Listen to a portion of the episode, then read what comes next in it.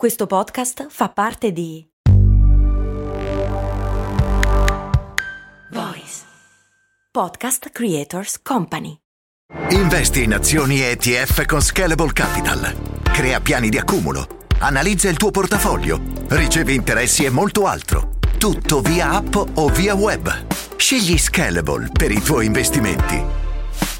Madonna che bello essere tornato nello studio. Allora, mi chiede il patron Andre, ma perché ci viene da alzare gli occhi al cielo quando non sopportiamo qualcosa o qualcuno? Ah, quella che segue è la nuova sigla di Ale, che l'ha fatta in versione Carcass, che per chi non li conoscesse sono un gruppo di musica non delicatissima, che fa più o meno così.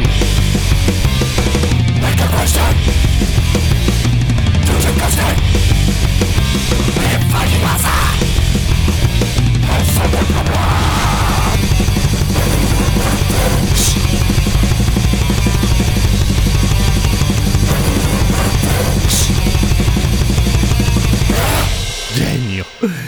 Ciao a tutti, sono Giampiero Kesten e questa è Cose Molto Umane, il podcast che ogni giorno risponde alle vostre curiosità, come quella di Andre, ma perché ci viene ad alzare gli occhi al cielo quando non sopportiamo qualcosa a qualcuno? Quello che in inglese si chiama eye rolling, quindi il far girare gli occhi più che alzarli al cielo, è un gesto estremamente comune della comunicazione solamente umana però e che non ha altre similitudini ad esempio nei primati, ma non solo, non è presente nei neonati o comunque nei bambini molto piccoli, il che ci indica che tendenzialmente è uno di quei comportamenti che si imparano, quindi è qualcosa di culturale che si tramanda da genitori scazzati a figli e che noi impariamo a usare all'uopo per snervare qualcuno. È un tema che trovo particolarmente interessante per due motivi. Proprio oggi ho avuto una discussione in cui il tema era proprio quello, cioè una delle persone ha questa brutta tendenza di fare gli occhi al cielo e ahimè, o forse per fortuna, quello stronzo sono io e mi rendo conto di avere questo gesto molto facile, tra virgolette, cioè mi viene da farlo spesso. Il problema è che, essendo culturale, è un po' come gli emoji fra l'America e l'Italia, come raccontavamo con Cristiano Valli in, nell'ultima puntata di Cose Molto Americane, cioè ha un valore a seconda di chi lo riceve, ok? Cioè non ha un'interpretazione univoca, come invece è più facile che accada in quelle che sono le espressioni innate, come quella del disgusto. Essendo innata, quindi di default nel firmware di tutti noi, bene o male la interpretiamo tutti in modo uguale ma la gravità, tra virgolette, percepita degli occhi al cielo cambia di volta in volta e probabilmente in questo caso dovrebbe tenerne più conto chi lo fa il gesto rispetto a chi lo riceve effettivamente, perché nei casi estremi fare gli occhi al cielo rappresenta un vero e proprio disgusto per tornare alla questione di prima o totale disprezzo nei confronti o della persona o delle opinioni della persona che sta parlando in quel momento, perché rompere forzatamente un contatto e allo stesso tempo catapultarsi altrove altrove o catapultare l'altra persona idealmente altrove, per cui effettivamente sì, è un gesto che può avere una valenza estremamente negativa e che può valer la pena cercare di disinnescare. Ovviamente chi lo dovrebbe fare è chi lo fa prendendone coscienza, ma qualora ciò non avvenisse, probabilmente la cosa migliore che può fare chi riceve l'eye roll è cercare di non tirare un pugno in faccia all'altra persona e chiedere dimmi, c'è qualcosa che mi vuoi dire? C'è qualcosa che stai pensando? Non è facile, eh? però dovrebbe poter funzionare a disinnescare quantomeno una situazione che può sembrare più grave di quello che è, ma non è l'unico tipo di occhi al cielo che esiste, c'è anche quello di gruppo, cioè quando una persona lo fa a un'altra persona parlando di una terza persona, o meglio riferendosi, visto che non si parla ed è un linguaggio non verbale, però tipo quando il o la prof ti sta stracciando le palle da ore su un tema che non ti interessa e tu guardi il, la tua compagna e fai